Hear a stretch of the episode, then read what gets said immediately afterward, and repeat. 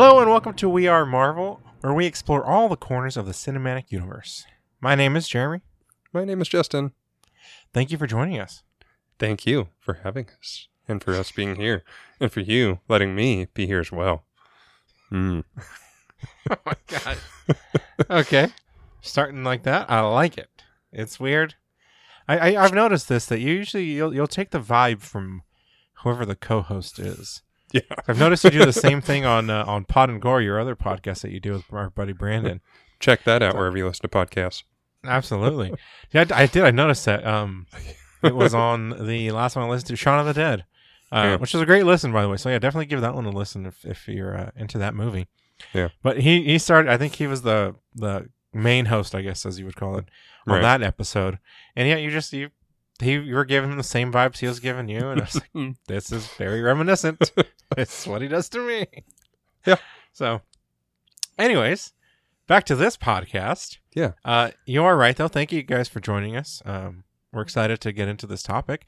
As you know, it's it's Avengers. Um, we've kind of been building up Phase One to get here. Yeah. This is kind of the, the culmination of all of Phase One, and and and we made it. Everyone, we, we made you here. wait an extra week. We apologize. you know, there were other things planned, and this kind of fell through, and I wasn't completely prepared. So I'll I'll take part of that blame. sure, sure. Um, but we're here now. Yeah, thankfully it wasn't quite the uh, the Ant Man of Phase One, where it was like, oh, it's supposed to be 2009, but we'll make him wait till 2015. Yeah, yeah. I got a little note about that later on. I, I think, or at least I read about it. I don't know if I Yeah. kept it or not. We'll find out. Yeah, this could be a long one. Um, so strap in just in case. But um, Just did. let's just get into it.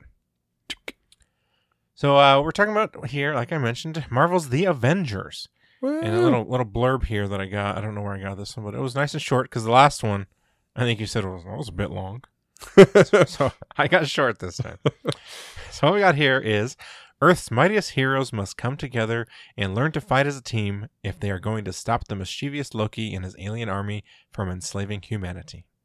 They'd better. Is that, is that nice and precise for you? Yes, that's much Okay. better. Yes. All right, and uh, thank you guys for listening. That was Avengers. Woo! Uh, this was directed by Joss Whedon, screenplay by Joss Whedon, and uh, reluctantly Zak Penn. Um, I think I go into that later. That uh, Joss Whedon was not a big fan of that.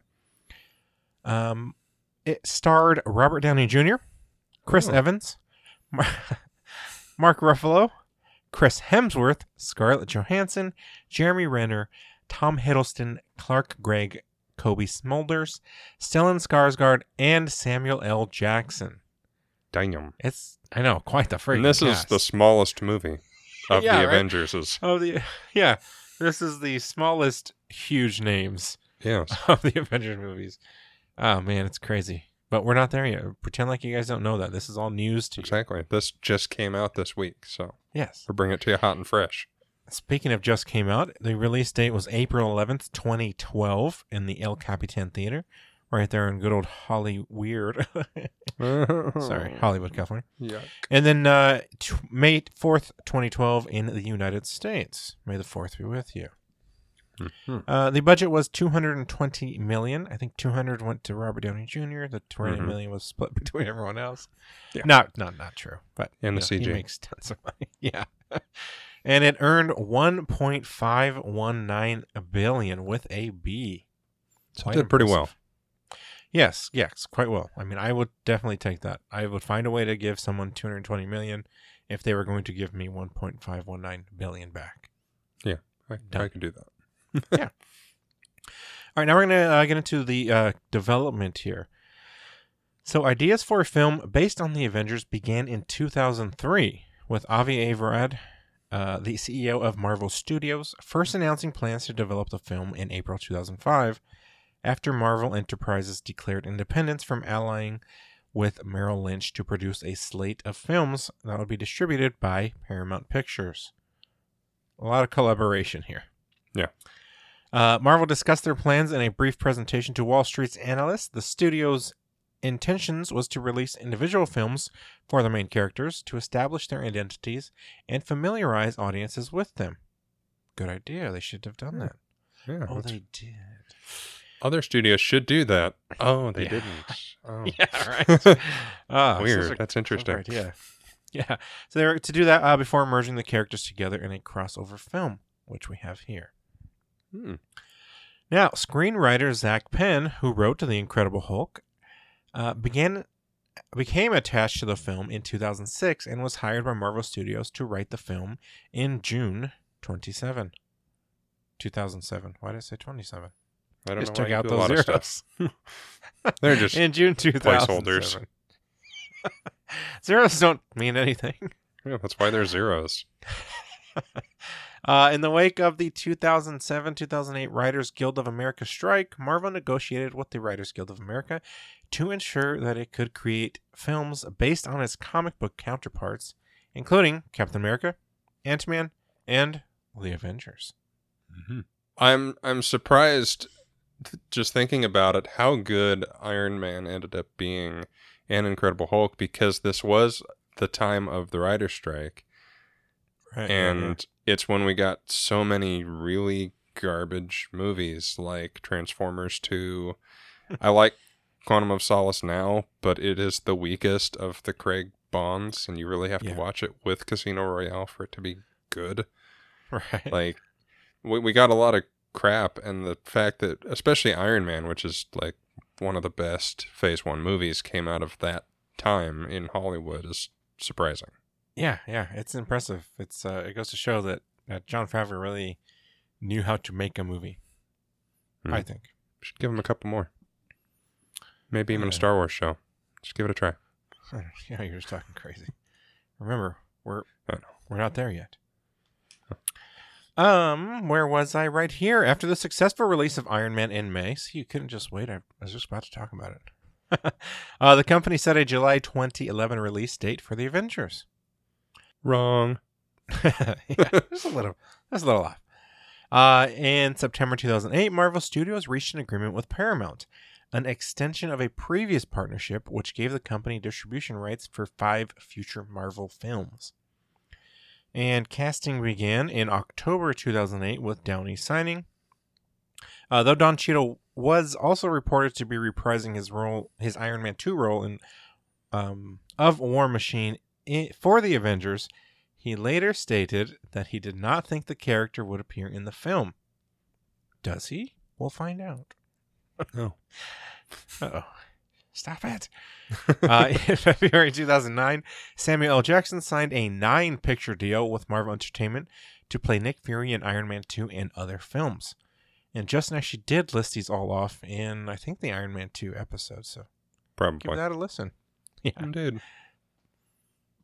In September 2009, Edward Norton, who played Bruce Banner in The Incredible Hulk, stated that he was open to returning in the film. Cool. He's oh that'd be back. so great Yeah. Keep that continuing continuity. Whatever that word is. sorry continuity uh, Yeah. I wasn't close, was I? no Yeah, I mean- continuity. I got the con right. yeah con Oh, stop. You're good. The next month, executive producer Jon Favreau stated that he would not direct the film, uh, but would definitely have input and a say. Quote. That's a quote there.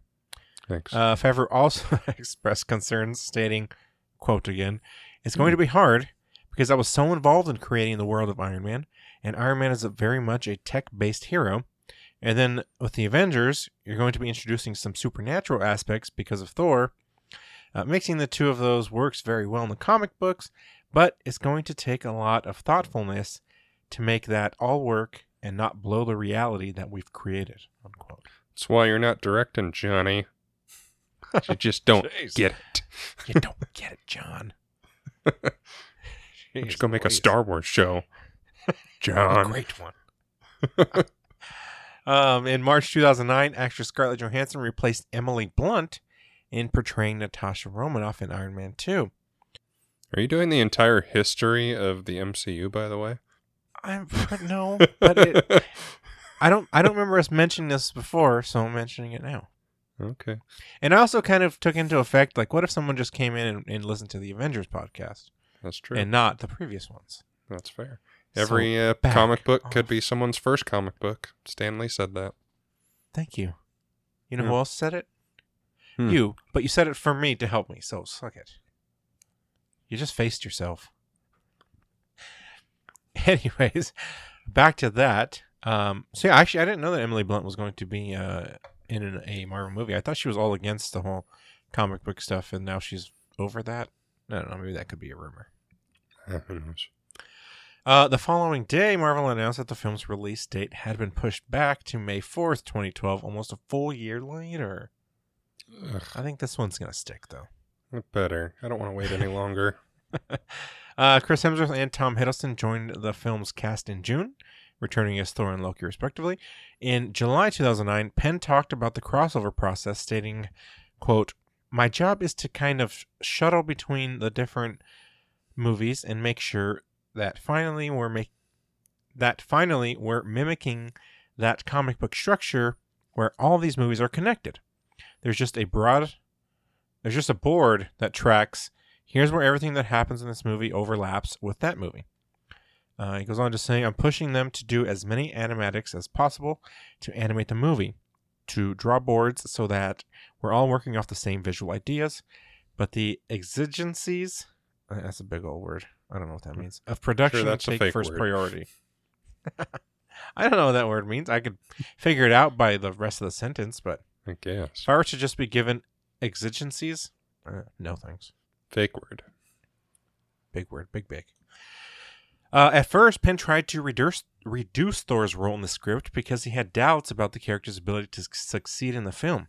Uh, he changed his mind once Hemsworth was cast as Thor. Uh, yeah, have Yeah, you seen that? That would do it. Yeah, right. Huge. He's great. uh, the film had always intended to use Loki as its villain, but Penn noted that early discussions had considered using Red Skull. Oh, would you have Hmm. loved that? No, Really, you wouldn't? I thought you really liked Red Skull. I do, but it's it just would have been weird to bring him back and all that stuff. So yeah. I mean, it's the the Loki thing is a classic Avengers thing. It is the first issue of Avengers is Loki taking control of the Hulk and sending him on a rampage, and the Avengers stopping him and then stopping Loki is what brings them together. And then they mixed in the Chitauri, which is from the Ultimates, which had nothing to do with Loki.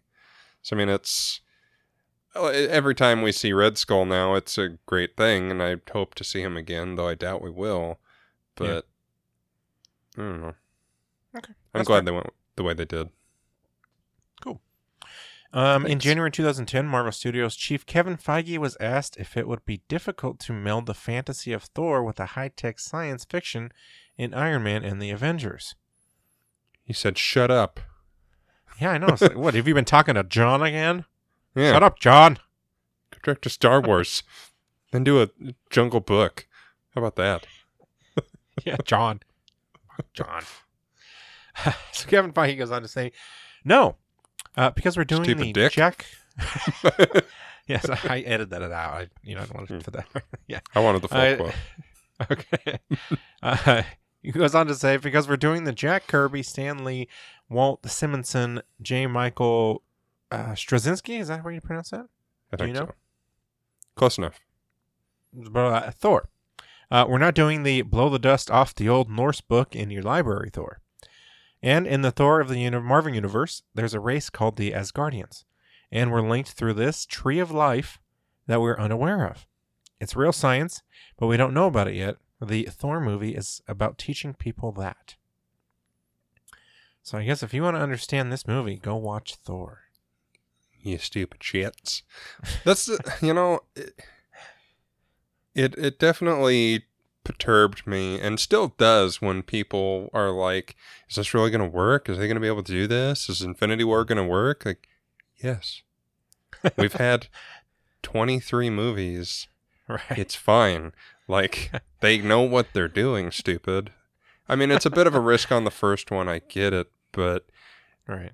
it, it's sad how ahead of its time it was and still is to be Right, like, right. oh, you tell a story, and then you tell the other parts of that story to then write the ending of a story. And that's how you make a good story. like, Weird. Yeah. That's that's Yeah. really strange that you would do that to make it a good story. That's a good way to put it. Yeah, and and what I mean that's the thing they still haven't figured it out. true. I mean the dark universe, not to just crap on the distinguished competition, but you know they haven't done it. Transformers is trying for some reason. Like yeah, the uh, Universal uh, Monsters is trying. that's what I was trying. Yeah, Yeah. I mean, None that's what the dark universe is or was Right. for that week and a half that it existed. and it's just it's not that fucking hard, folks. Like I we have an episode I want to do later on that's uh constructing a phase 1 for a different franchise. Hmm.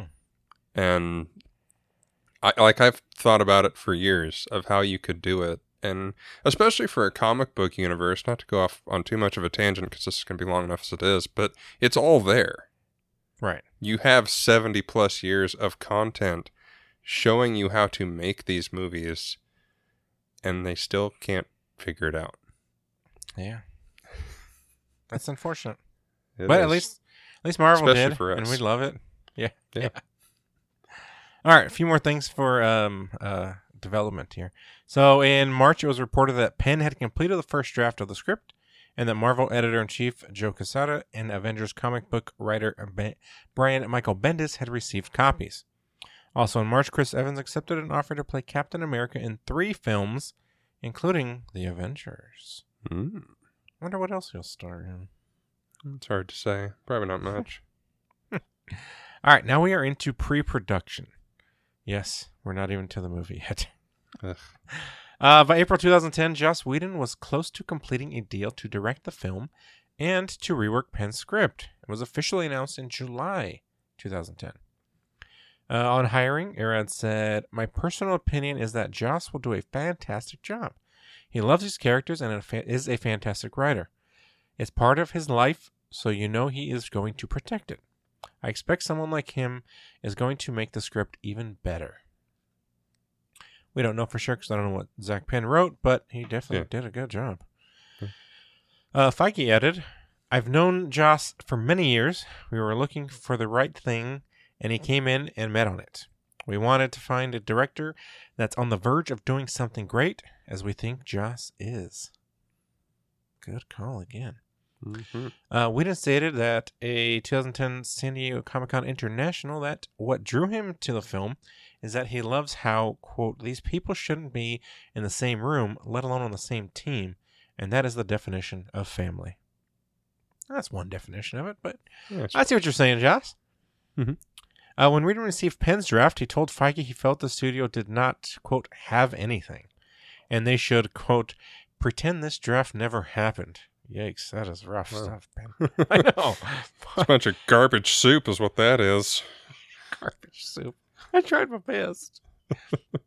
uh, part of Whedon's issue was the lack of character connections in Penn's draft, which necessitated Whedon to begin at square one. All right, buddy. uh, i mean it, it again it goes back to what i was talking about a second ago like you you come up with a plan he was trying to write a draft before any of the other movies had been written or come out Right. and it's yeah. like well how do you make the puzzle complete when you ha- don't have half the pieces Yeah, or you, oh, man, that was the perfect time to take a line from the movie of uh, "I can't solve the equation without all the variables." Yeah. He says that. Yeah, didn't even mean to do that it's just uh, you're just that damn almost good. Almost. it's also permeated into my brain so i just think of avengers lines without even like half of the things i say throughout the day are marvel movie quotes i don't even realize I'm sure That's what heroes do, you know. Oh, my- well played. uh, Whedon went on to write a five-page treatment of his plan for the film and created the tagline "Avengers: Some Assembly Required," riffing, of course, on the "Avengers Assemble" slogan from the comic books. Uh, Marvel quickly began working on to sign Whedon to write and direct, only stipulating that he include the Avengers against Loki, a battle among the heroes in the middle, a battle against the villains at the end, and he get the film done for its May 2012 release. He did it. Yeah, Spoiler. All of those things. And some more. Uh, the script would go through a quote a lot of insane iterations of what might be, according to Whedon. Uh, he went on to explain there was a point where it was not certain Johansson would star in the film, so he wrote a huge bunch of pages starring the Wasp. Hmm? Uh, he also was worried that one British character actor, Hiddleston, was not enough to take on Earth's mightiest heroes, and that we'd feel like we were rooting for the overdog. So I wrote a huge draft with Ezekiel Stan, Obadiah Stane's, oh, I guess we Ezekiel Stane, uh, Obadiah Stane's son in it. That I did not know. Yes. You should listen to this podcast. No. We got a lot more of that stuff. Uh, once all the actors were locked in place, the movie stayed on mission. Uh, we didn't note that the characters used uh, do not have the same issue, unlike the X Men. He felt these guys just don't belong together before realizing their interactions could be like the Dirty Dozen. Hmm. Uh, we didn't also reference Doctor Strangelove from 1964, The Abyss from 89, His Girl Friday from 1940, and Black Hawk Down from 2001. I only know of Doctor Strangelove and Black Hawk Down. Hmm. well, already. Uh, More yeah. fun facts of what you didn't know. Keep listening, buddy. I got more. Uh, Whedon would ultimately share final screenplay with Penn, though Whedon noted he fought for sole credit and was very upset about it. yeah, I know. I was like, Jeez, man, get over yourself. uh, Penn felt the two could have collaborated more, but that was not his choice. He wanted to do it his way, and I respect that. Indeed. Yeah, well played. Uh, the casting process continued into much of 2010 with the additions of Jeremy Renner, Mark Ruffalo, and Clark Gregg. Uh, Ruffalo, of course, replaced Edward Norton, whom Marvel declined to have back. Uh, I got a little quote here from Feige. Uh, we have made the decision to not bring Ed Norton back to portray the title role of Bruce Banner in The Avengers. Our decision is definitely not one based on monetary factors, but instead rooted in the need for an actor who embodies the creativity and collaborative spirit of our other talented cast members. The Avengers demands players who thrive working as part of an ensemble, as evident by Robert, Chris H., Chris E., Samuel, Scarlett, and all of our talented casts. We are looking to announce a name actor who fulfills these requirements and is passionate about the iconic role in the coming weeks. Translation. Uh, uh, Norton didn't want to play ball and wanted sole credit and creative control, and that's not what you're allowed to have. Yeah, pretty much. uh, but actually, he did have his agent um, Brian Swartz and the uh, kind of quote unquote fight back on this statement, calling it purposefully misleading and an inappropriate attempt to paint our client in a negative light. Okay. Well, when he's a douchebag, I mean, I love Edward Norton. He's a great actor, yeah, but he definitely has a reputation for a bit of a, a tood and, dude. and and thinking a bit much of himself in the process. And I mean, it's it is tough because it's one of the things that the MCU gets slammed for is you have a line that you must to- toe in order Mhm. to fit into the big puzzle, and if you don't, you get gone. Yeah, and that's just the way it is. And that there are pros and cons with that. I mean, we have great movies like Winter Soldier, Avengers, Mhm. but you know, it also gets slammed for Iron Man 2, Thor the Dark World and other stuff. So, Yeah, fair. Um, so in October 2004, Norton claimed it was his own decision never to play Hulk again because he wanted more diversity with his career and did not want to be associated with only one character. It's two dummy Bruce Banner and the Hulk. So dumb. boom. That's two characters right there. Um, in August 2010, it was reported that Paramount Pictures and Marvel Studios were planning to start shooting in February. In October 2010, Grumman Studios in Bethpage, New York, and the Steiner Studios in Brooklyn, New York City, uh, were announced as filming locations with set construction slated to begin in November. But as Whedon later explained, originally we were supposed to be in Los Angeles. Then, for a short period, we were supposed to be in New York. Then, somehow, we ended up in Albuquerque. Don't you Close always? enough. Bugs Bunny does it all the time. Yeah, right. Yeah. Good point. Um, also, that October, Walt Disney Studios agreed to pay Paramount at least 115 million for the worldwide distribution rights to Iron Man 3 and the Avengers. Give you five bucks for it. Uh, the deal was also the deal. We'll start that over.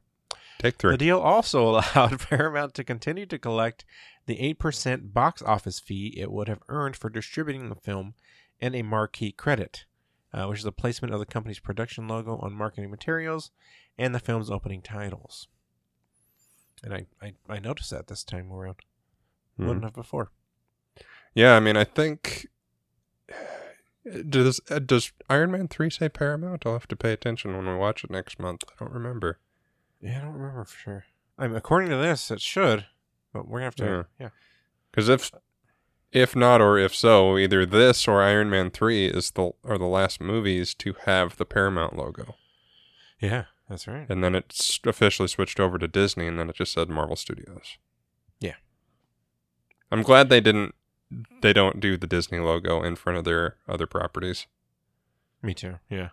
Like it, I, I love Disney for everything they've done, but I'm glad they were like, no, this is Marvel. This is Yeah. Star Wars.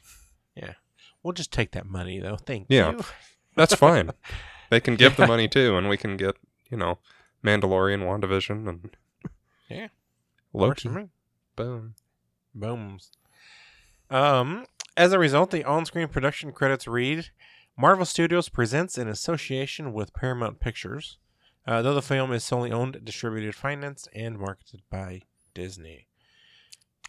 And casting reached its final stages the following year. In February 2011, Colby Smulders was cast in the role of Maria Hill after participating in screen tests conducted by Marvel for the role of a key SHIELD member who Samuel L. Jackson described as Nick Fury's sidekick. Yeah, I saw an interview with I think it was Joss Whedon on behind the scenes of Avengers, and he was like during the scene that the actresses had to read to be Maria Hill. Yeah. they pull a gun on someone, and he was like, when Cobie did it, I thought she was actually going to shoot me. Oh, jeez. That's cool, though. Yeah. That's It's one like- way to freaking get the, the role. Yeah. She should have shot him. Yeah, after the movie came out, and then they did Avengers two, then it wouldn't matter. Yeah, there you go.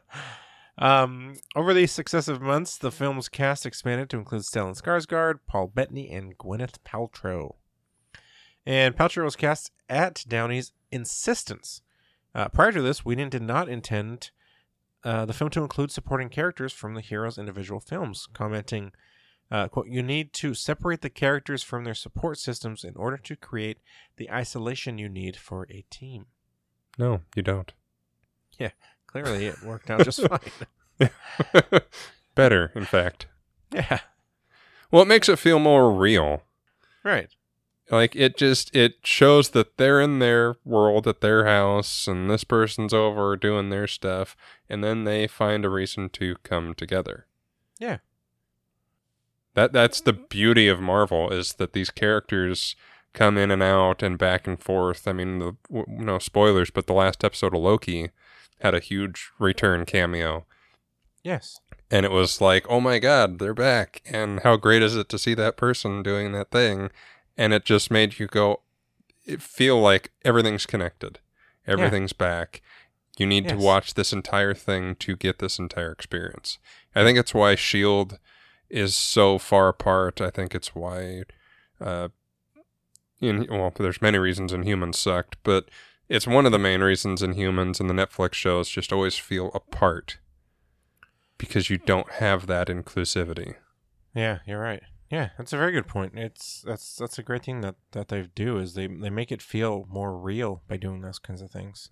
Well, it's what they did in the books, you know, and that's, you know, you would have a character show up out of nowhere and be, you know, a guest starring appearance in a book. You know, Kevin Smith's Daredevil run had Doctor Strange in it and Spider Man and the Fantastic Four were there for a funeral and shit. And it's just like it feels like a universe that way. Right? Yeah. Yeah, it's very cool. All right, we are uh, into filming, guys. These this Woot not woot. too long. Uh, so principal photography began in April on April 25th, 2011 in Albuquerque, New Mexico at Albuquerque Studios with the working title Group Hug. I like that one. Uh, production relocated to Cleveland, Ohio in 2011 where filming took place over a period of 4 weeks. And uh, the city's East 9th Street was chosen as a double for New York City's 42nd, 42nd Street uh, to be used in a climatic battle scene. Hmm. That sounds climactic. And in the Army Reserve soldiers assigned to the Columbus, Ohio based 391st Military Police Battalion provided background action during the battle scenes in Cleveland, which were supposed to look like they were in New York. And they did. They did, actually, yeah. So good job. I didn't know it was Cleveland. Yeah, this does make me wonder though. Like, if you are from Cleveland, are you like kind of taken out of the movie because you're like, wait, that's freaking Cleveland. Like, that's that's my bank. Hmm. So- you know, is there anything like that? I wonder. You know what is cool? I've seen though online, I think like Pinterest and stuff, people will take stills from the movie of just the character of them standing in front of a building Yeah, and then they'll put that in front of the actual building. yeah, it just they'll, like, meshes in perfectly. Yeah, it's so cool. That's awesome. Yeah, I like that. We'll have to do that Yeah. on. Uh, I don't know where in Cleveland. when something ever actually films here. That uh, there was a James Franco movie that filmed here. Yeah, right. And the orchards, right? Yeah. Yeah. All right. Find me that picture, and I'll find a tree. I can't even find the movie. yeah, I can't remember what it's called. Oh, well, that's we're not there. Yeah. Move on. Phase two. Uh, Staff Sergeant Michael T. Landis stated the use of real soldiers made the scenes more realistic and helped portray the military in a more positive light, explaining that uh, it's easy for us to make on the spot corrections to tactics and uniforms. The director actually took our recommendation on one scene and let us all engage the enemy as opposed to only the gunners in the trucks engaging. Which I think makes sense because you, you they wouldn't just be sitting there like, all right, I wish I could shoot, but uh, I can't. We haven't got our orders yet. Oh well. Yeah, yeah, they would Guess all I'll be die now. so. Uh, filming also took place in the large vacuum chamber at the NASA Plum Brook Station near Sandusky, Ohio. This is actually the opening scene. Uh, the station's space power facility was used to portray a SHIELD research facility. And principal photography concluded in New York City, where filming occurred over two days. Yay, the movie's done. They did it. I knew they could probably do it. All right, little post production. In May 2012, in a May 2012 interview, Whedon said that it was his decision to include Thanos in a post credit scene. Sorry, spoilers. Hopefully Sure you watched the movie by now. yeah. Uh, he says, although the character is not identified in the film. And he goes on to say, quote, He, for me, is the most powerful and fascinating Marvel villain. He's the great granddaddy of the badasses, and he's in love with death. And I just think that's so cute. Wait, Uh, what? for- yeah, here's more. Uh, for me, the greatest Avengers comic book was Avengers Annual Number Seven in 1977, that Jim Starlin did, followed by Marvel's Two in One Annual Number Two, that contained the death of Adam Warlock. Those were some of the most important texts and I think underrated milestones in Marvel history, and Thanos is all over that. So somebody had to be in control and had to be behind Loki's work, and I was like, it's got to be Thanos. And they said, okay. And I'm like, oh my God. End quote. Yuck. Yeah, I know. It's a bit much. Uh, but I, I thought it was a little bit hilarious, and I had to include it. I do wonder because I mean he did work very closely f- helping form Phase One and stuff, and there's Yeah. talks of you know if you ever do a sequel, do it's got to be Ultron, and then you can have you know him put Jarvis and Ultron because Paul Bettany would make a great Vision. But Yeah. you know it, it- how much of that is true? Like Yeah, I, know, don't. yeah. I know he helped shape Phase One, especially towards the end, to get to Avengers to make things line up better, but that seems like a load of shit. A little bit, yeah. Yeah. Um, an additional coda involving the Avengers eating shawarma uh, was shot on April twelfth, 2012, a day after the world premiere. Evans wore a prosthetic jaw while filming the scene to cover the beard he had grown. I knew that. Yeah. Uh, shawarma sales in Los Angeles, St. Louis, and Boston reportedly skyrocketed in the days following the film's release. Honestly, if there was one close by, I probably would have gone to. So Oh yeah, I I would could have. Like I had never heard of it until that movie, and I've never tried it even now. So Yeah, like, yeah. if I ever saw anything that sold shawarma, I would try it even Yeah. today, just Absolutely. to say that I've know what that is. Yeah. Uh, Whedon stated that the inspiration for the shawarma scene came from the events surrounding the film, uh, filming of the scene where this is going into uh, his time on Angel. Um, the scene where Fred dies in Wesley's arms in the Angel episode "A Hole in the World." After filming the scene, sorry, you're right.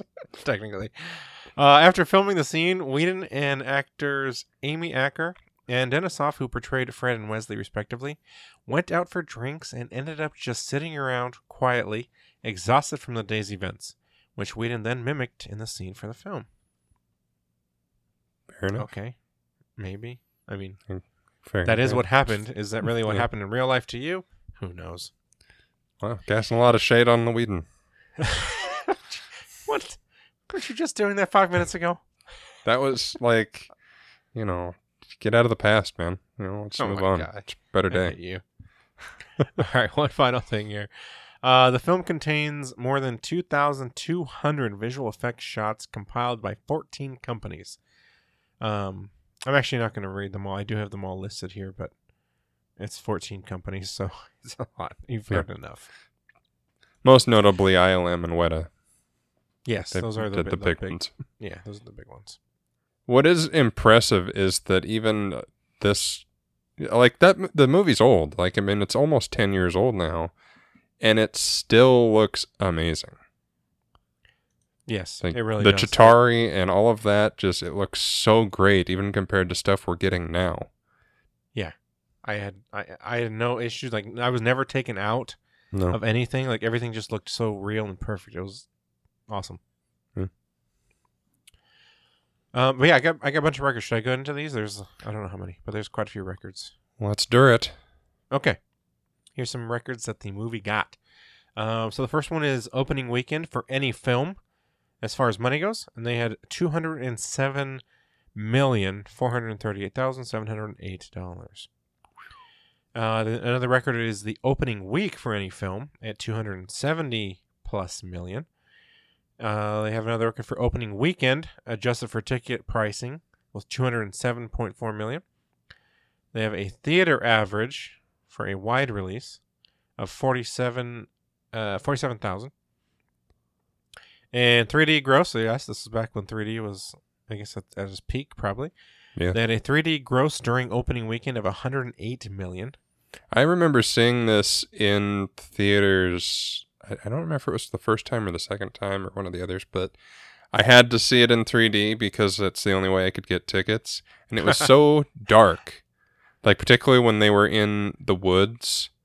Oh yeah. Um, it was so dark I could barely tell what was going on. That sucks. I think it had to have been the second time I saw it because, like, I knew Okay. what was going on. Okay. of course, the second time. Well, I think I, I saw this at least four times, if not five, in theaters. That's actually sh- short for you, because it wasn't Iron Man like eight, eight Yeah. plus. Yeah, Mhm. I toned it down over the next four years. I guess. Yeah. um, another, a few more records here. So they had a IMAX IMAX gross during opening weekend of a 15.3 million. Um, their next record is the second weekend for any film. They have that record with 103 million. Monthly shares of domestic earnings for May 2012 of 52%. That's a lot. For all the other movies in May, they had 52% of the earnings. Yeah. That's pretty good. Take that. Uh, high, highest cumulative gross Cumulative. for yes, cumulative. Mm, it's close. I close. don't think it's tomato tomato. It's Mm. cumulative. Um, this is from days two to forty-three, I think. No, I don't know what that means. I don't know what this I don't know. means now. Uh, Okay. but it's yeah. Um, so days to reach 100 million, 150 m- million. They did that in two days. That's crazy. Yeah, it is. Uh, days to reach 200, 250, 300, 350, 400, 450 million. They did that in three days, six days, nine days, 10 days, 14 days, and 17 days, respectively. So they were at That is, half a billion almost in just over two weeks. yeah, it's freaking nuts. Yeah. And and then for days to reach 500 million, they did that in 23, and 550 million, they did it in 31. So in a month, they, they reached 550 million dollars. Half a billion Yeah. in a month. Yeah. Okay, I got uh, uh, three more records here. Uh, so they have the, the record for May opening of 207 million, which I'm I'm sure is not the record anymore. I was going to ask, are these records that it still holds? Given Um, inflation? I don't think so. I would doubt it, especially with the I Star Wars were- and all that yeah. But I at the are just- time, Yeah, I think those are records that they did at the time. Yeah. Uh, another one is opening weekend for a superhero film with 207 million, and the highest grossing superhero film with 623 million. Man, that's impressive. that's domestic because obviously it made over a billion. But Yeah, that's the, the yeah, domestic 1.5 total. billion. Yeah, just crazy. Yeah. Yes, so that's that's uh, that's uh kind of the, the history of Avengers of in a large nutshell. yeah. A Yeah, giant so now we're, sized now we're going to get into some talking points, and, and afterwards, I've got some fun facts and some Easter eggs. There's a lot That of them, sounds fun. but but they're fun. that sounds fun. Yeah. Yeah. So let's get into actually talking about the movie. Oh we yeah, we, actually still have to do that. Yeah. Yikes. All right. So the first uh, kind of note here I have, um, and it's pretty much just the opening scene, is uh, Loki meeting with the other. Um, it kind of just shows us that he, you know, right away Loki's going to be this villain. Like, Mhm. like his plan is to head to Earth and take it over, pretty much. Well, and it shows because the last we saw of Loki, he fell off the Rainbow Bridge into like a wormhole abyss. And then there was that weird tease at the end of Thor with him speaking for uh, Selvig, which never really ended up being a thing, or did it? Hmm. I I wonder if he's the one that was like manipulating Selvig to get the door open so that he could get there. Eh, maybe. Like said, they never say it and never really go into it. The yeah. the uh, prequel comic kind of suggests it a little, Okay. If I remember right. But I, I, it could work. Like, there's no definitive. Oh no, that's yeah, that can't be. So I mean, it could work. because yeah, I mean, it just it's like oh the cube's acting up. Oh, it's open. Oh, Loki's here. Oh, we're screwed. Yeah, pretty, yeah, pretty much. Um, but I, I didn't want to know. Do we see this this character, the other, again after Yeah. this movie? We do. Where do we see him again? Uh, Guardians of the Galaxy Volume One. Oh, really? Really? I'll, I'll be honest. It's been a while since I've watched that one. So I'm, I'm looking forward to it though, because I love that movie. Not enough to watch. Apparently not much. while. yeah. yeah. Or remember that scene where he dies, but yeah, Ronan like Yeah. shoots him uh, with a blast with his from his hammer and like twists his head back, Oh, and then he- dies. All right. Well, Yeah. thank you for answering my question That's what I'm here for. and spoiling that scene for someone that's never seen it. Maybe I'm lying. oh God. Oh no. Hmm? Was he lying or not? I don't know. All right. Uh, so that's all I got for that talking point. The next one uh, is, is what you kind of mentioned is the Tesseract opens and Loki comes and Hmm. he ends up taking over Selvig and Hawkeye. But so it's like, is he did he take over Selvig again? I guess more if he was already taking over him. well, and that's what's, and they kind of really loosely talk about what the stones do and whatnot, and it's tough to say how much of a plan they had. I mean, according to Joss, they weren't even going to use Thanos until he said, "Hey, this is what this could mean." So it's like, okay, hmm. if that's true, which it's not. But if it's true, then what were the stones in the first place? Like, what were they supposed to be if it wasn't Thanos? Because if you're going to do Infinity Stones, you're doing Thanos. That's his Right. thing. Yeah. So, yeah. Yeah. Good point. I Very don't know. good point. Good call, sir. But it is the first time we hear anyone refer to Clint Barton as Hawkeye. But, and they don't That's- even really, because he calls him the Hawk. That's right. Yeah, because in uh, we first see him in Thor, and yeah, he, he Mhm. just calls him, um, just Barton, right? I don't even think we get a first name. Mm-mm. I think Yeah, I don't think Barton. so. Yeah. Good call. Yeah. You're so Yeah, well, yeah, and they don't even really call him Hawkeye in this. They just refer to him as, you know, Selvig calls him the Hawk, and after that, you know, it's just Barton or Clint. yeah. And I'm trying Right. to think of the first time they even, it must be Age of Ultron where they first actually call him Hawkeye, Okay. like during that opening fight in Sokovia. Okay. It's yeah. Now now thinking back, it's like, how'd you get there? Like like why why did you? How did we get to calling him Hawkeye now? yeah, Because he's rarely ever referred to as that, and he's not in very many movies, really. Yeah. It it has to be. Age of Ultron. Yeah. Because yeah, I mean, and he's not in Infinity War. He's not in any other. I mean, he's in Civil War. But other than that, he's not in anything really. Yeah, yeah. And you know, since we're on him right now, I I remember people kind of and people still do. They kind of give him crap for for this. I guess just for being him in general, but I think he did great. Like he was fine. Yeah. You know, the whole him he never runs out of arrows. He he does run out of arrows eventually. Yeah, he takes a did. while. Yeah. so I, I I I I don't get the hate for for him in in these movies. Like I'm fine with him. I think he's great. You know, at this point, and maybe I'm just trying to stick up for the thing I love, but at a certain point, it's like the MCU is so popular and so beloved by so many that people have to find a reason to hate it. And it's just like, this is Hawkeye from the books. Like, there's nothing really that they've done any different. He's not a huge character, but he's not really a huge character anyway. Like, Right. And yeah, he has his own book. Well, now he's getting his own TV show on Disney Plus. So it's like, it's not, you know, he's not Captain America. He's not Iron Man. Right. He's not one of the tier leaders of the team. He's just on the team. right. Yeah. I mean, I would be more upset about Black Widow not getting much of a backstory until now.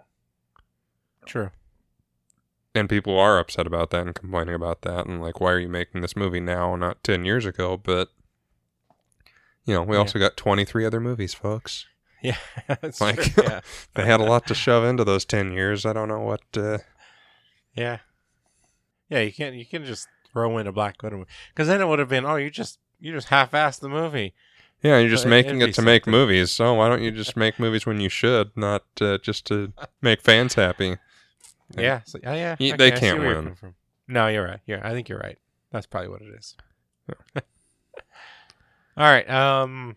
So after this, uh, Cap gets the call to kind of stop and bring in Loki, which he does. I mean, of course, he's Cap. But Well, uh, yeah, it, it, obviously. it- and they do point this out. It it's it is a little too easy. Like, it hardly took any fighting hmm at all. But we do find out later on there was a whole plan. Yeah, like he was doing that on purpose to. Yeah. He wanted to get caught. Right. Yes. Twist. I love the cap suit, by the way. It gets a lot of crap, even in Yeah. Endgame. um, but the the whole idea behind it is Coulson designed it, and he's like me, a Cap fanboy.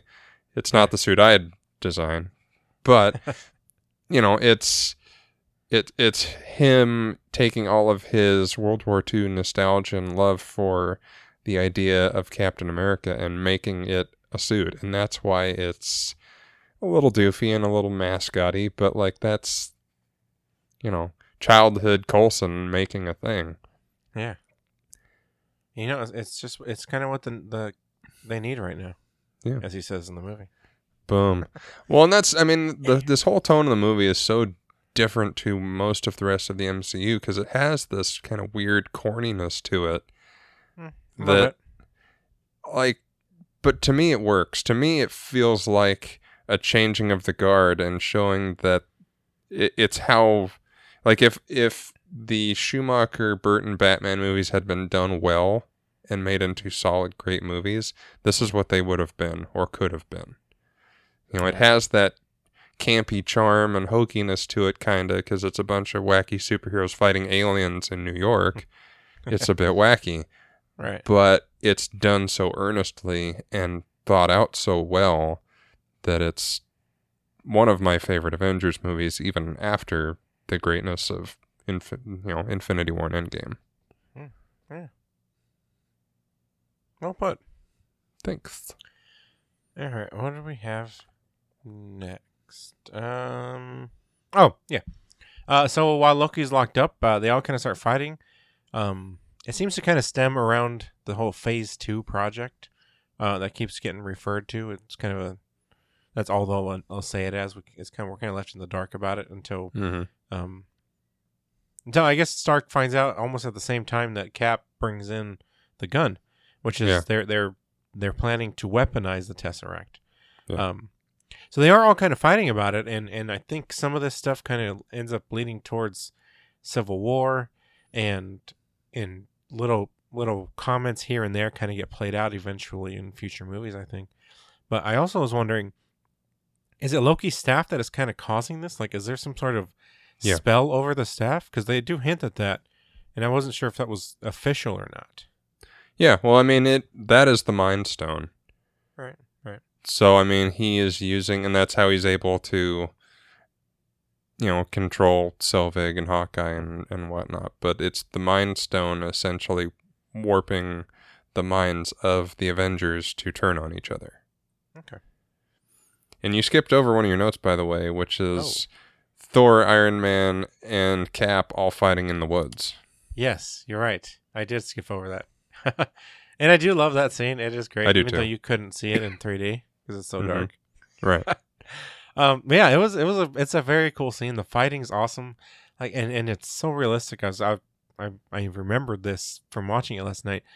They it was I think when either both or one of them gets like thrown through a tree trunk, and Mhm. it that like part of the trunk breaks off and the tree falls like kind of straight down, how you Yeah. would imagine it really would, and it Yeah. it just it's so cool that like how realistic they get these fighting.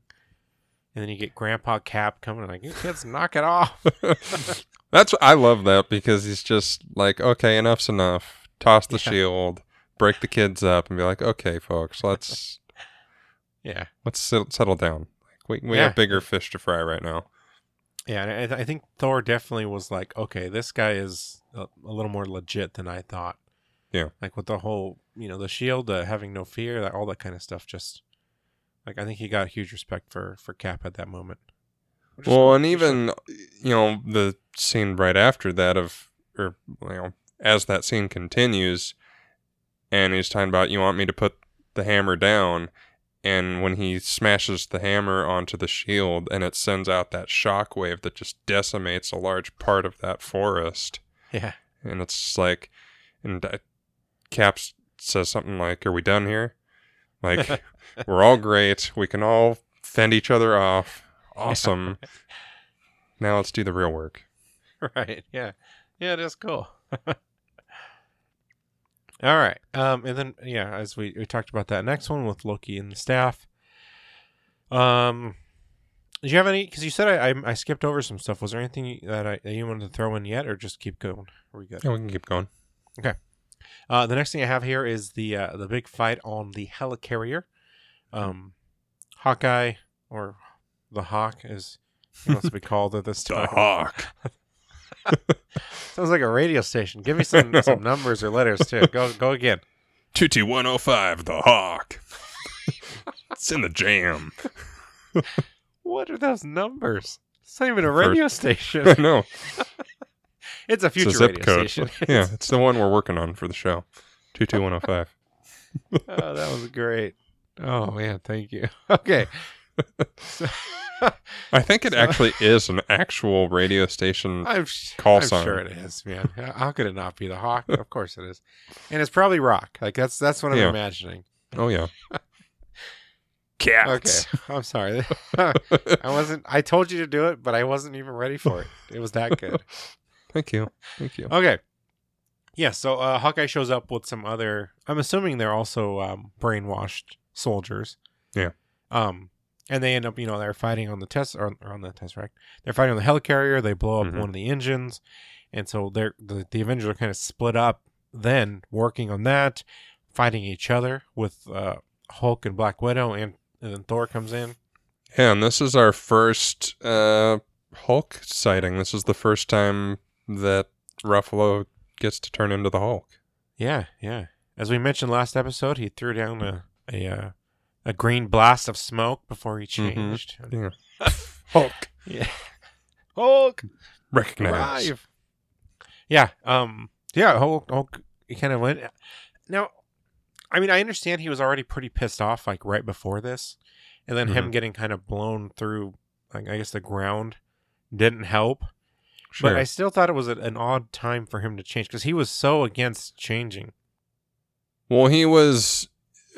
It's one of those where he's not doing it on purpose, and the the tesseract or not the tesseract. I'm doing what you're doing. The uh, Yes. the scepter is messing with his mind. Like Okay, when yeah. they're having that big confrontation in the room, and he's like, "You don't want to know my secret? Want to know how I stay calm?" And he picks up the scepter, like he's Yeah, gonna right. stab some folk or something. Yeah. And he almost does it without even knowing it. Yeah, and Yeah. everyone just kind of steps back and is like, and Cap's like, Doctor Banner, put down the scepter, and Yeah. then he looks at his hand. He's like, "Oh shit, I've actually grabbed this thing without even realizing it." And whatever he was going to do, Right. and so it's like he's being manipulated Okay. by the stone.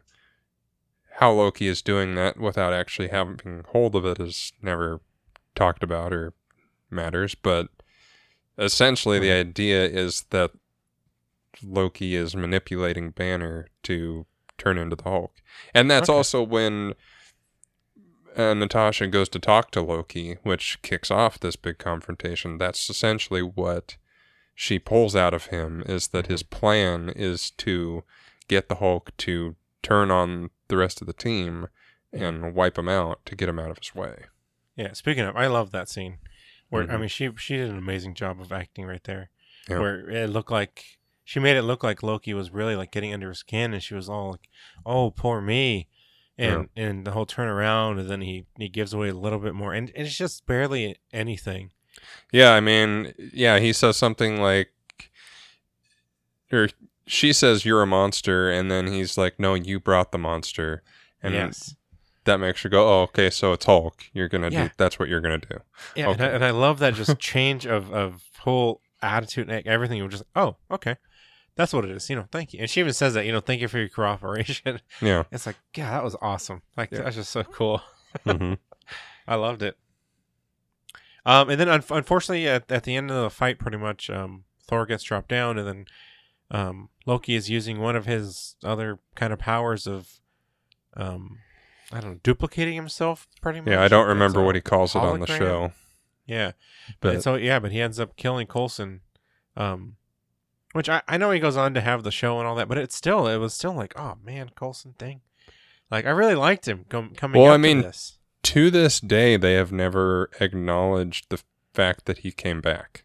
yeah, that's true. Aside even in Loki- show, yeah, He is referred to as dead. that's true. Which I mean, I guess technically at that point in time he would still be dead. The what I can't remember what the project was called that brought him back, but that wouldn't have happened yet. So technically, that's true. He would be dead. Yes, you're right. Tahiti. is- That's what it was. Yeah. Even though it You're skips right. around times, like technically in the timeline, it's 2012. Yeah. Yeah. Good point. Yeah, that's making me think now. But yeah, you're right. Because it's it's this is it's right after this movie mm-hmm. is when Loki is kind of beginning. So yeah. Oh, good. good well done, sir.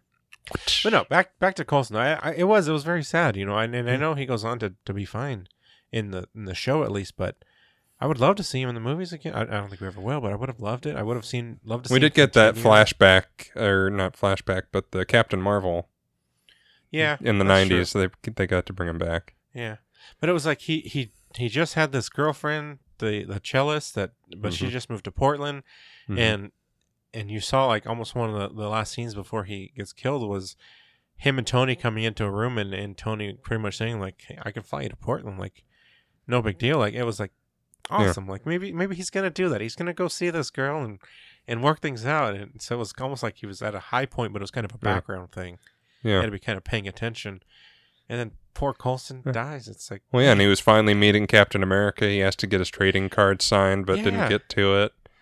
Like, well, I mean, he that's the beauty of Coulson. I mean, he was a character created for the films.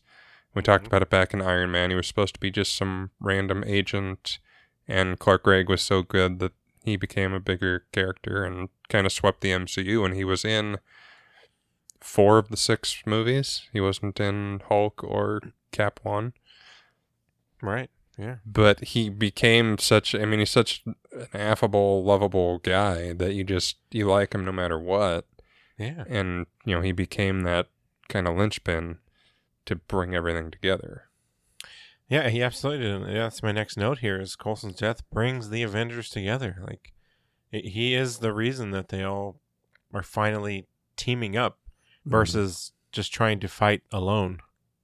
So Yeah. Yeah.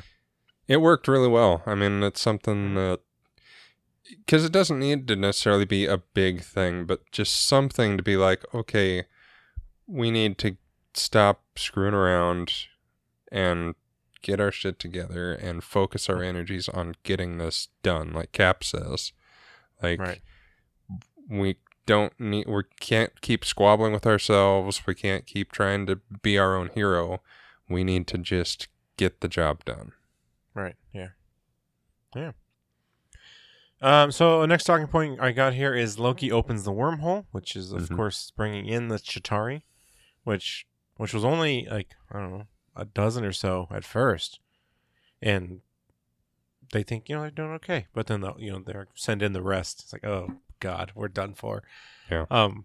Yeah, I mean, but it was all cool. It was great fighting. The the fighting the Chitauri, like the visual, like we mentioned before, the visuals looked great.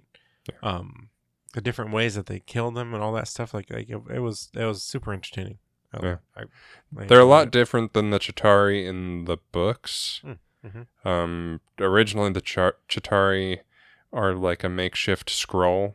They can Okay. Transform into other people, and they're they're essentially the Skrulls, just with a different Right. name and look. But I I like the armature and the idea. I think one of the things that might have been in the art of books for the movie was that all that armature is stuff designed by Thanos to control them. Oh, really? Yeah.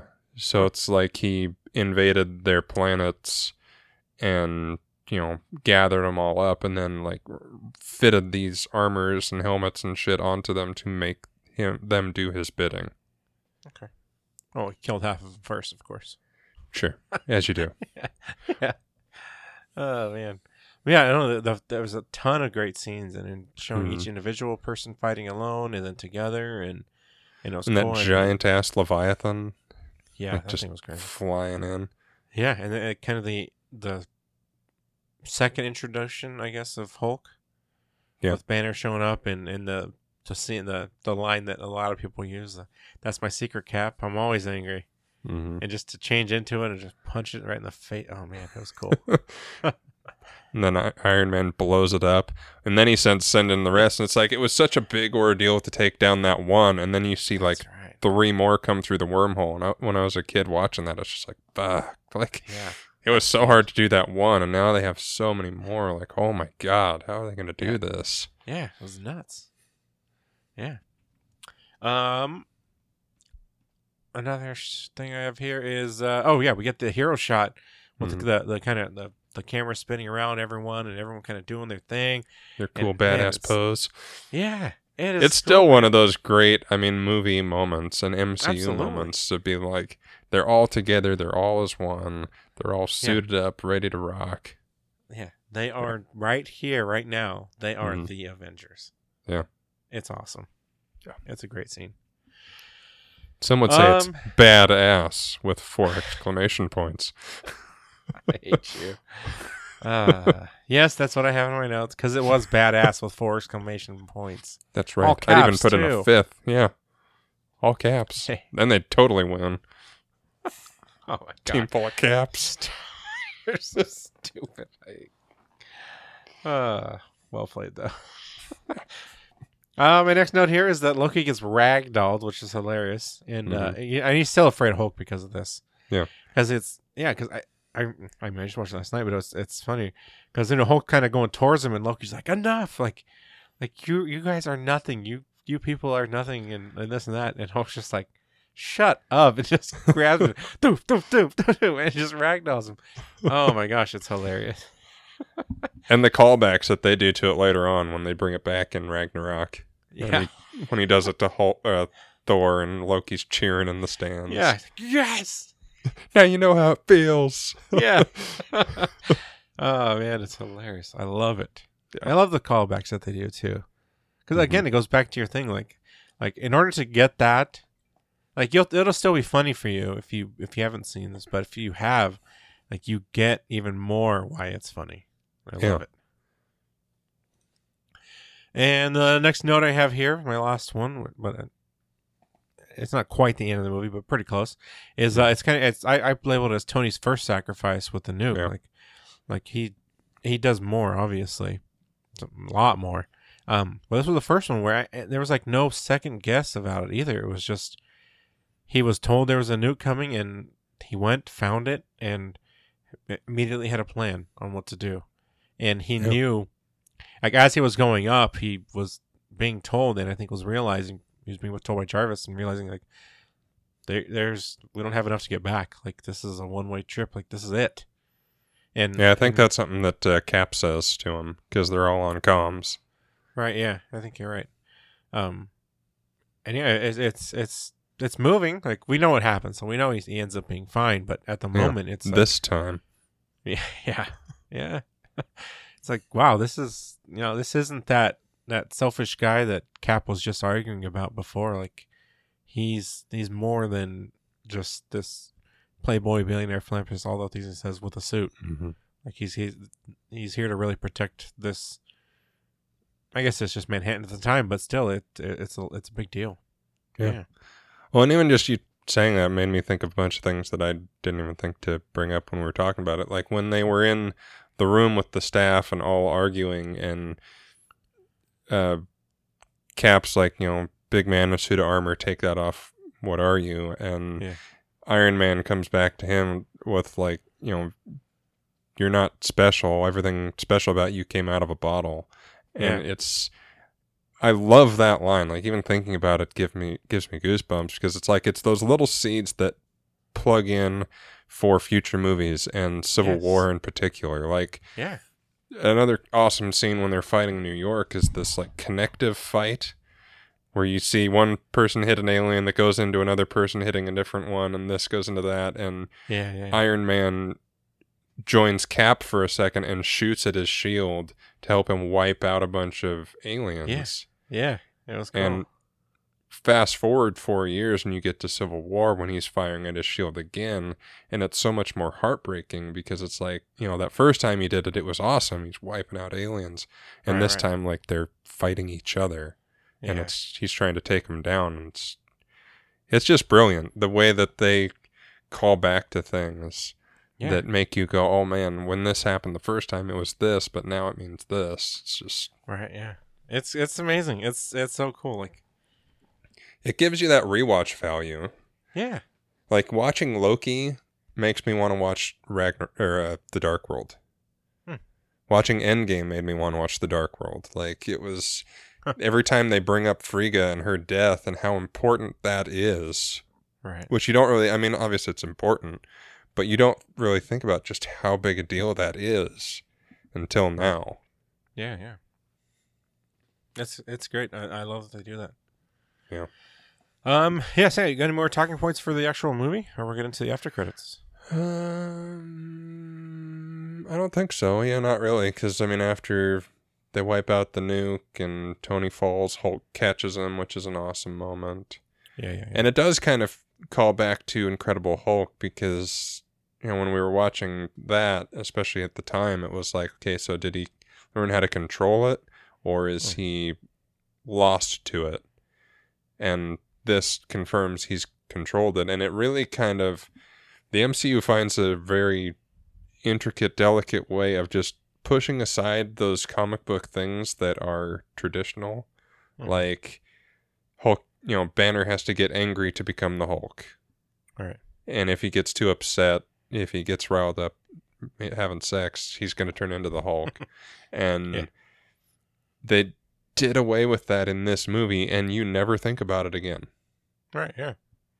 I mean, it's never like I mean, it's kind of a thing in Age of Ultron when he loses control because of Wanda. But after that, it's just it's not really a thing. He just he can turn into the Hulk when he wants to, Or he can't now. or he can't because Hulk Yeah. doesn't want to. yeah, Hulk is scared. Yeah. All right. Uh, so we got the after credits. So we had the first one, but we'll call this the mid credits, and it Mhm. was uh, the other talking with Thanos.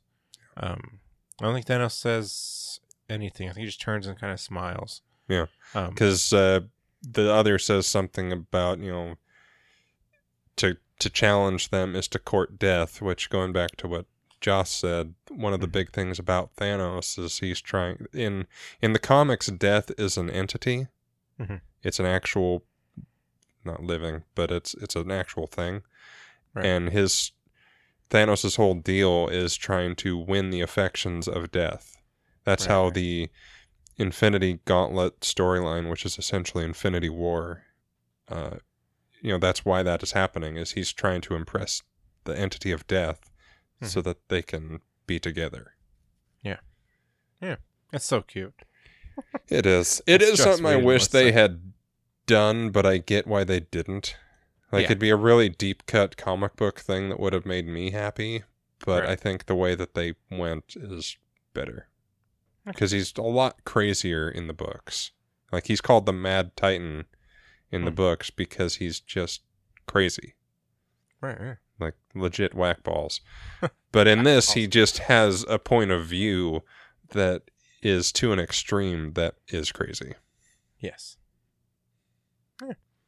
And the second after credits, uh, this is after it's completely over, which we've already mentioned before, but they are uh, they're eating shawarma as uh, Mhm. Tony wanted to do. Yeah. So, yeah. It's real nice. Yeah. Yeah, they're actually coming out with a Funko set that's an Amazon exclusive that's all of them sitting at the shawarma table. Really. and you have That's to get awesome. all six and it will build the table with Huh. them sitting at it. I pre ordered That's the cool. cap. I don't know if I'm going to get all six, but I, I got the cap. Now, does the other side of Cap, his I guess it'd be his left side, does it have a beard? No, but that would be he is he is like sitting with it because the reason he's sitting there with his fist to his face and kind of blocking it is that prosthetic with the beard Yeah, yeah, to just hide it so it doesn't look stupid, yeah, and it works. I mean, you yeah. It does. Yeah. Yeah, it's fine. like if you really look close, you can kind of tell his face looks a little puffy, like it's you know a prosthetic over his face, but you have to be like looking for it. All right, that's fair. Yeah. Uh, I don't know if I have it in my fun facts, but yeah, I, I did read about that, and and uh, he was actually doing it for Snowpiercer, is what he had the beard for. A Nice. movie that Justin still hasn't seen. No, he hasn't. One day All right, we're gonna go through these fun facts, and we're gonna go back and forth, Justin. we are. I are. know you. I know you haven't talked enough in this episode, and we That's need true. that. But I am gonna start start to give you. Oh, okay. You're gonna start. No, sir. No, I will be starting this one, and I don't have a reason why. Uh, so my first fun fact is Robert Downey Jr. kept food hidden all over the lab set, and apparently nobody could find. apparently nobody could find where it was. Uh, so they just let him continue doing it. And in the movie, that's his actual food he's offering. Um, and when he's eating it, it wasn't scripted. He was just hungry. it's very, love and I, I, I did this before I watched the movie, and it was hilarious because yeah, he's offering these blueberries to people, and it's like. Mhm. So he just had these. And Yeah. he's only grabbed them because he got hungry at this scene. That's hilarious. Yeah. oh man. Uh, reportedly, Iron Man's "Let's just come in tomorrow" speech was improvised by Robert Downey Jr., as was "Doth Mother know you weareth her drapes." And I love that scene, that Yeah. that line. Yeah. That's hilarious. I loved hearing it again yesterday. Does mother know you weareth her drapes? oh my I feel like they call back to that line at some point too, and I don't remember. I I'll have to watch so. all the movies again to find out. Yeah. Uh, the next one is there were very few times that everyone was in town at once, but on one night when they were, Chris Evans sent them all a text reading "Assemble," uh, Nice. the tagline to the movie, and it's prompting a night out in the town. Clark Gregg has stated that this is his favorite text message that he has ever received.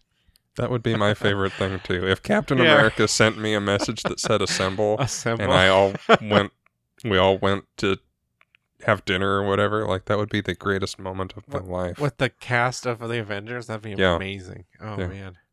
I would just Make die there, and. I'd be okay. I don't blame you. At around 54 minutes, according to writer and director Joss Whedon, that is, the quote, that man is playing Galaga line was an ad lib by Robert Downey, of course, and worked so well that Whedon decided to add it, add in an image of Galaga on that man's console as the scene's punchline. Yeah. I don't know what That was Galaga is. I don't either. I mean, you can kind of Have see you- him playing it. It looks like an Yeah, it- spacey game. Yeah, it looks like a Space Invaders on crack kind of game, but Yeah, I've never heard Yeah. of it. me neither. But that was funny. Robert Yeah. Downey. Oh man, he's great. Silly goose. And uh, reportedly, a scene was filmed where, during the final battle, Captain America saves an old man trying to protect his grandchildren. He tells him to get them to cover. But as he walks away, the old man asks him, Cap, is that really you? He turns, and noting the man's World War II veteran lapel pin, trades a salute with him. As Captain America sprints away, the children ask their grandfather, Do you know him? And he replies, We all know him. Man, I wish they would have actually done that. I know, movie. just hearing that even from you made me go, mm. yeah, like I would have. it's a bit cheesy and I think Yeah. a bit tacked on, but yeah, just the "we all know him" line that would have been great. yeah. I I know. I, I saw that and I was like, I have to include this. Like Justin's gonna love this, Yeah, and that's I love awesome. it. And yeah, it's cool. At around two hour, when the missile is released over Manhattan, the pilot calls detonation in two minutes and thirty seconds. Sequence between then and the detonation is two minutes and thirty seconds of film time. Yeah. And I put in here that I love it when that happens. I love it when they they show a countdown or say a countdown, And it's and the real. actual yes, the actual time length is that, not Mhm. where it's like five seconds. And it's like 20 right, different things happen. Yeah. Four seconds. Four seconds. It's like, come on. Uh, Joss Whedon explained that two of the founding Avengers members, Ant Man and Wasp, were cut from the script because the film had too many characters. Uh, also, the screenwriters didn't want Ant Man in the Marvel Cinematic Universe until his movie was released. I think that's a good call. Yes. I remember all the rumors and like at the time it was like, yeah, bring them in, Ant Man and Wasp, bring them in. Right, right. Shove a fucking rod up Edgar Wright's pooper and get this movie started for crying out loud. Like, let's just let this happen already. But I'm glad they didn't because it's Ant Man is a surprisingly difficult concept to kind of wrap your head around, and to do that without a movie and then just have people shrinking and flying and commanding ants on top Yeah. of everything else when you have no frame of reference for it. Is like assembling a team of superheroes with no background movies and expecting us to accept them all coming together for some dumbass reason that doesn't make sense. And you wouldn't do that. You, know, wouldn't you you wouldn't because it wouldn't No. make sense. It wouldn't make for a good movie. You'd almost want to re-release it like 5 years later or so in a 4-hour edition that would actually help it make some sense. You know what I'm saying? I have an idea. I don't know where you're coming from with this, but yeah, I have an idea. wow. You got into that one. Whew, okay. You're up. At around two hour five minutes, the Hulk bringing Iron Man back to consciousness by roaring at him was again improvised, but this time by Mark Ruffalo during his motion capture performance. Yeah. I thought it was funny. It, it was a Yeah. good way to kind of roar him back to life. Yeah. Almost like scared him back. okay. I love that scene. That's great that that was improvised. Yeah, yeah. Well played, Mark Ruffalo. hmm See, Edward Norton would have done that. No, it wouldn't have been method enough. Hulk would not roar. At, ar- at around 55 minutes, Chris Evans was unsure about his character's line. I understood that reference because he was worried that it would make audiences think that he was his character was unintelligent. However, he was quickly comforted after he watched the movie with an audience and he saw that they found the line humorous as opposed to stupid. That is one th- complaint I do have, and they they kind of they make up for it in Winter Soldier, but Joss has a hard time in the first one with Cap and Thor, and in the second one with Thor, and like figuring out how to quite handle them. Mhm. And there is a, I mean, he's a man at a time. He just woke up from, you know, yesterday it was the 1940s, and now it's 2012. So Right. it makes sense and it all works and it's all fine and chris a a lot of that is chris evans Mhm. pulling that off and you know just being charming yeah. but it's worth noting that at the time they were filming these movie this movie thor and cap 1 hadn't come out yet so they really had no idea even if people would like them Mm. as these characters That's fair. Yeah. Good point. Thanks. Good call, sir. At around 2 hour 10, when Pepper and Tony are in their apartment going over digital plans to build Stark Tower, the Quinjet isn't the only visible clue to an Avengers headquarters. Stark begins to lay out the plans for rebuilding Stark Tower, spreading out a set of plans for the section allocated to each Avenger, each identified by a symbol. From left to right, there's Thor's hammer, Hawkeye's bow, Cap's shield, Iron Man's helmet, Black Widow's hourglass icon, and a helix representing the Hulk. He then selects the plans for Cap's section. Yeah. I do not remember that any other time except for after I watched this, I was looking for it. Mm-hmm. Like I wasn't paying attention enough to it. So yeah, it was cool. Yeah. I thought it was cool. Yeah. For anyone else that didn't know, go back and watch. Indeed. I'm glad you have this because I wanted to say it. Your next one. Okay. All right. Uh, Lou Ferrigno contributed to the voice of the Hulk in this film. Uh, he has played the Hulk in almost every live action version since 1978. He played the Hulk in the television series The Incredible Hulk from 1997 and its subsequent three television. What did I say? 97. Okay. Close enough. I mean, those that number is in there. Yes. I nines you and know. sevens are all in there. Uh, and its subsequent three television specials. He voiced the Hulk in the big screen The Incredible Hulk in 2008, in which he also played a security guard. Uh, he also played a security guard in Hulk 2003.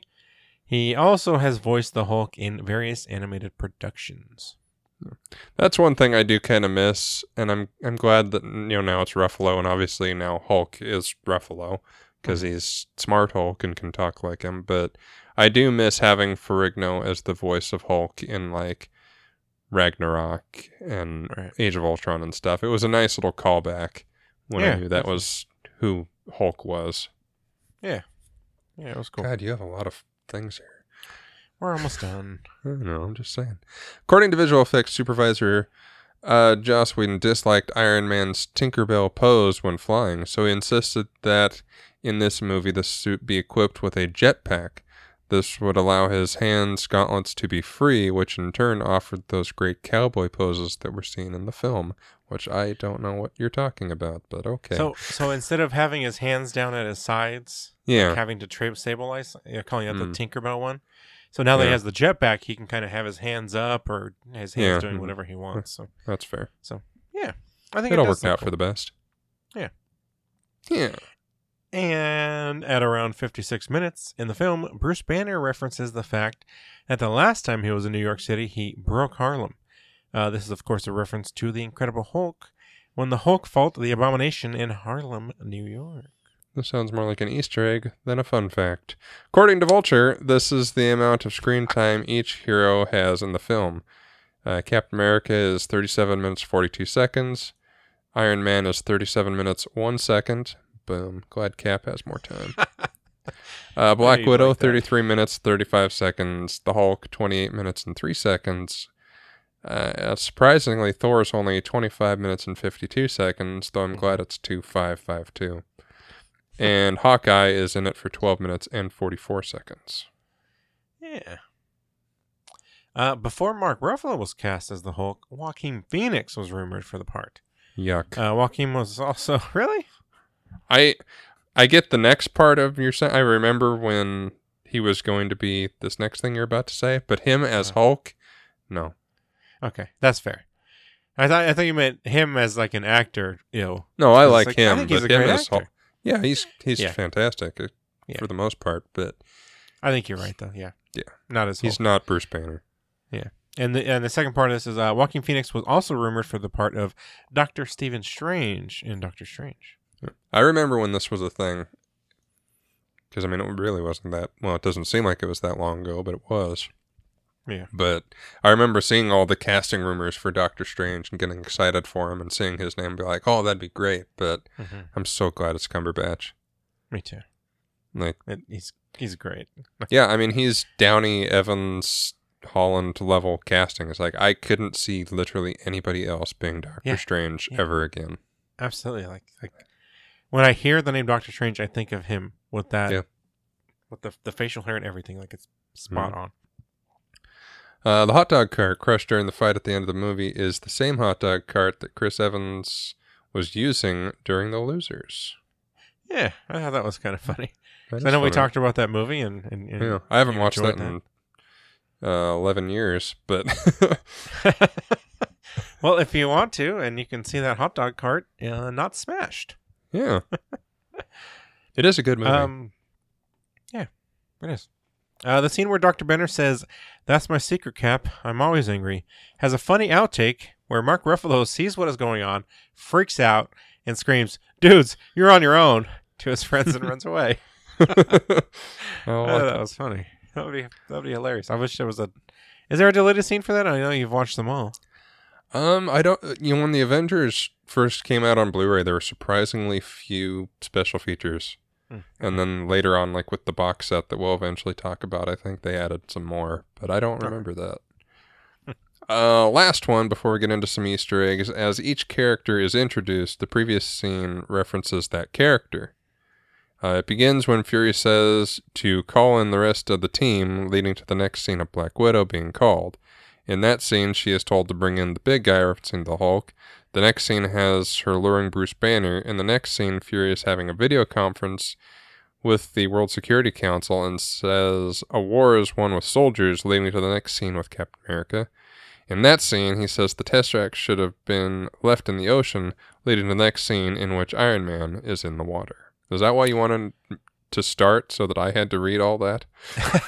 no, but I, I don't. I don't know if you were able to follow along reading it, but it, I get made it, perfect yeah. sense to me. Like, No, I get so it. I- yeah, yeah, yeah. It is a bit long, but I thought that was cool. That the way it kind Yeah. of each one led, led into it, and I noticed mm. it this go around.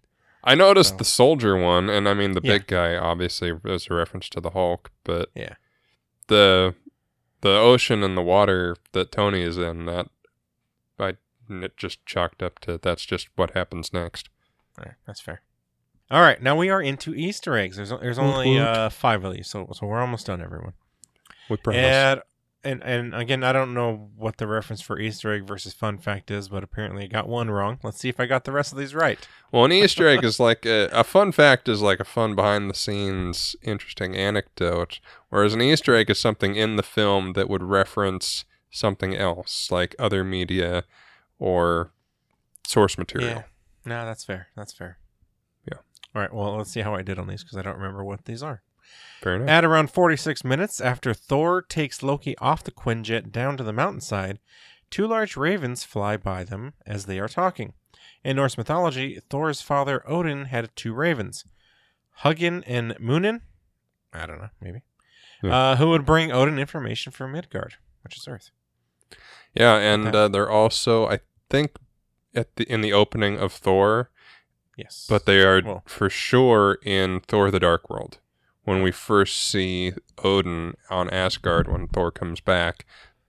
We follow them flying to him, and then they take off. Yeah. yeah, that is an So Easter egg. Yes. Okay, I'm going to ask you on each one, so I'll be ready to Okay. answer.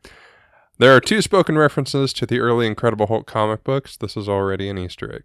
When Captain America is giving orders, he says Hulk smash, a catchphrase uttered by the Hulk in the comics all the time, as well as Incredible Hulk 2008, which is awesome, and also Lou Ferrigno when he goes Hulk smash. I fucking love that Yeah. scene every time. Uh, after the Hulk thrashes Loki, he says puny god, which apparently is a reference to another uh, often repeated Hulk phrase, puny humans. Yes.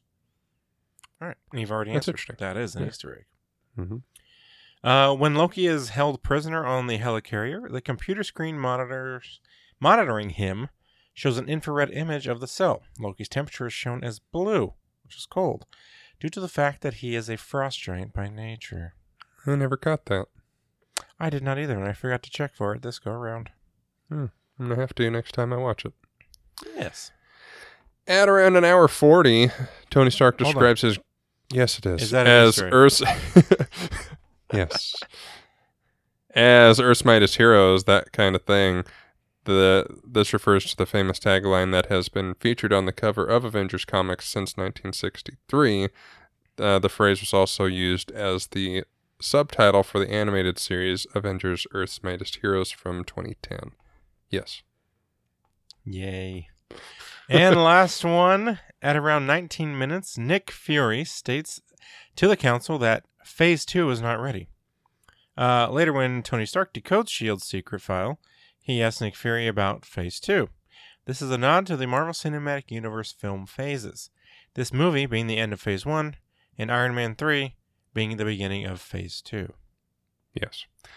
And Ah, Yeah, I I mean I always kind of knew that one, but it was Right. it was nice. Yeah, Yeah. so yeah, Hmm. I liked it. All right, well, everyone, thank you so much for for sticking with us on this long one.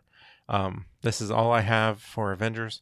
Again, it- you know, this was a huge movie, so there's going to be a lot to it. Maybe I included a, a few more Easter eggs or fun facts than I needed to, but We're only at about an hour and a half. That's not too shabby. yeah, it's not too bad. Huh. But now we have a half hour worth of. No, I'm just kidding. yeah. No, that is really it though. Um, uh, before we go though, and before we tell you how to reach us and all that, Justin, what is going to be our next episode? Tell Well, me. Jeremy, uh, the interesting thing about the next episode is that it's a new release. what? Twist. Yes, I don't know which one of us is taking lead because I was going to take lead on Loki, but since we're going kind of back to back with new releases, spoilers, Mm. uh, our next episode is the world premiere of Black Widow. I will be Yeah. watching mine on Disney Plus. Took the day off I- already. Oh, very nice. I uh, I actually have the day off as well, and Ooh. I, I that is my plan as well is to watch it on, on Disney Plus. So It's just easier, and you can watch it like you can pay for it once and watch it a million times, which is the thing I'm going to do. there you go. Yeah, so uh, so we will be talking about that on our next episode. We're not Mhm. exactly sure when we'll release it. Um, We're going to Well- aim for n- the week after this. So yes, next that- week. That, yeah, yeah, that is the hope. It's hard because the when this comes out is technically now our next week, but it'll be in actual time. It's like talking about Loki, but in actual time, Black Widow will be yeah a week after this, but is actually almost a week and a half after where we're at right now. I know what you're talking about, and you confused me. So good luck, listeners. wow. Hopefully, That it will it will come out the Monday after it premieres on the 9th. perfect. That is a much So- simpler way to word all of that. So the 12th, possibly the 12th. Yeah. If not the 19th. yes. Um. Yeah. So we'll we'll try and keep you updated on uh, the social medias. So you should Yeah. go and follow us uh, wherever we are, which is on Facebook. Where at, Jeremy? I'm glad you asked. Thank you. Facebook, Instagram, and Twitter. We are on all three of those as We Are Marvel Pod. Um, if you want to email us, um, you can email us suggestions, how good we did. If we did bad, please try not to email us. That just hurt our feelings. to be our first email, hey, you guys suck. No thanks. Wait till we get a send a good one. we get enough send, of those you from our suck." friends and family, guys. Come on. Yeah, that's right. Uh, but we are we are marvelpod at gmail.com if you want to email us. Um, and if you could, you know, reach out to to your friends and family who hopefully aren't as mean to you as they are to us, and and and have them have them listen to the podcast, follow us on social media, do all that stuff, share it with who you can, review us, Anybody you know who's a fan that. of the MCU. Yeah, I, I think we're we're putting out some pretty cool stuff, and, of course Hmm. it's a biased opinion, but um, if you think we are, you know, uh, tell other people about it. Faux show. And I think that's it. That's all we got for this week. hmm Yeah, thank See you you guys for next week. listening. That's right. Uh, until next time, I'm Jeremy. And I'm Justin. Bye. Bye.